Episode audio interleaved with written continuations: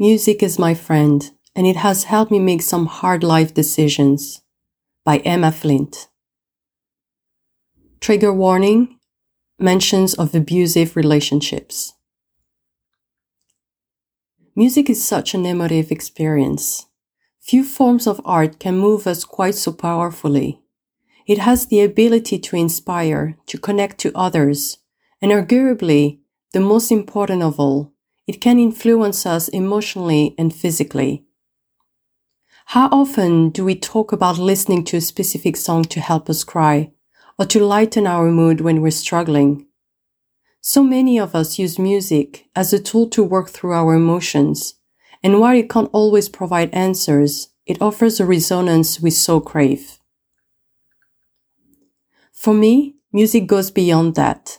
It tells me truth I might not want to hear, but need to know. When I was in my first serious relationship, at the all too tender age of 15, music helped me recognize how problematic and manipulative my relationship was. There were always signs, most notably that it was 18. But as a naive minor, I could not see those red flags. Not even when the abuse occurred and grew did I realize just how toxic my situation was. Then one afternoon, Nickelback's Someday started playing on the music channel. The lyrics caught my attention, and I immediately started listening, really listening. Those opening lines, how the hell do we wind up like this? And why weren't we able to see the signs that we missed? Hit me so profoundly that all my attention was devoted to the screen. Not because I was some die-hard fan of the band, but because I'd been subconsciously asking myself how it had ended up in such an awful situation for a while now, and why I wasn't able to find a solution. The song isn't about abuse, but about a lost promise. In some ways, that's even more fitting I'd broken a promise to myself by staying with him. I won't pretend I immediately ended our relationship right there and then. My teenage self wasn't quite strong enough for that. However, in that moment, as the words played over and over in my head, I knew we had to break up. Music helped me when I couldn't help myself something it has continued to do for many romantic decisions. It may seem ridiculous to some. How can you take words not meant for you and make them your own, make them apply to you? But isn't that what music is all about? I believe so.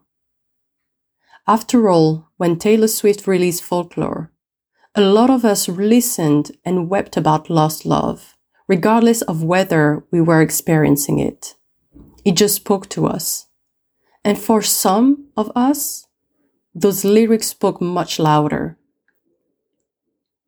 Crying in my bedroom, sobbing so hard that my whole body shook, I listened to her song, The One, and felt like I'd lost a part of myself. Hearing lines like, you know, the greatest films of all time are never made, stung because it's how I felt about someone I was falling in love with, someone I knew I couldn't be with. I mourned for the love we could have experienced and all the magnificence I was denying myself because it could never be. Or so I thought. But as love grew between us and my then relationship slid further into disrepair, Taylor Swift's Tolerate It gave me the sign I desperately needed.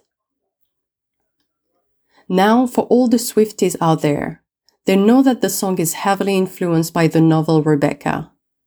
Well, I wasn't living such a gothic tale, however, I was beginning to realize that my then partner seemed to only tolerate me rather than celebrate me.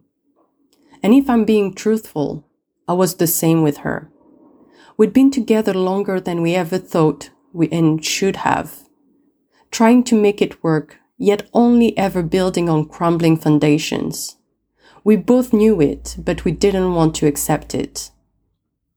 Hearing that song, which I played repeatedly, sobbing in my kitchen as wave upon wave of realization hit.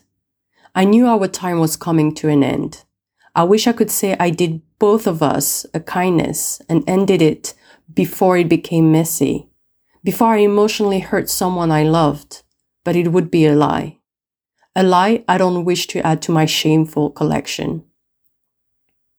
At every stage of my life, when I've needed a sign, even if it's too on the nose, music has been that sign. It's been painful.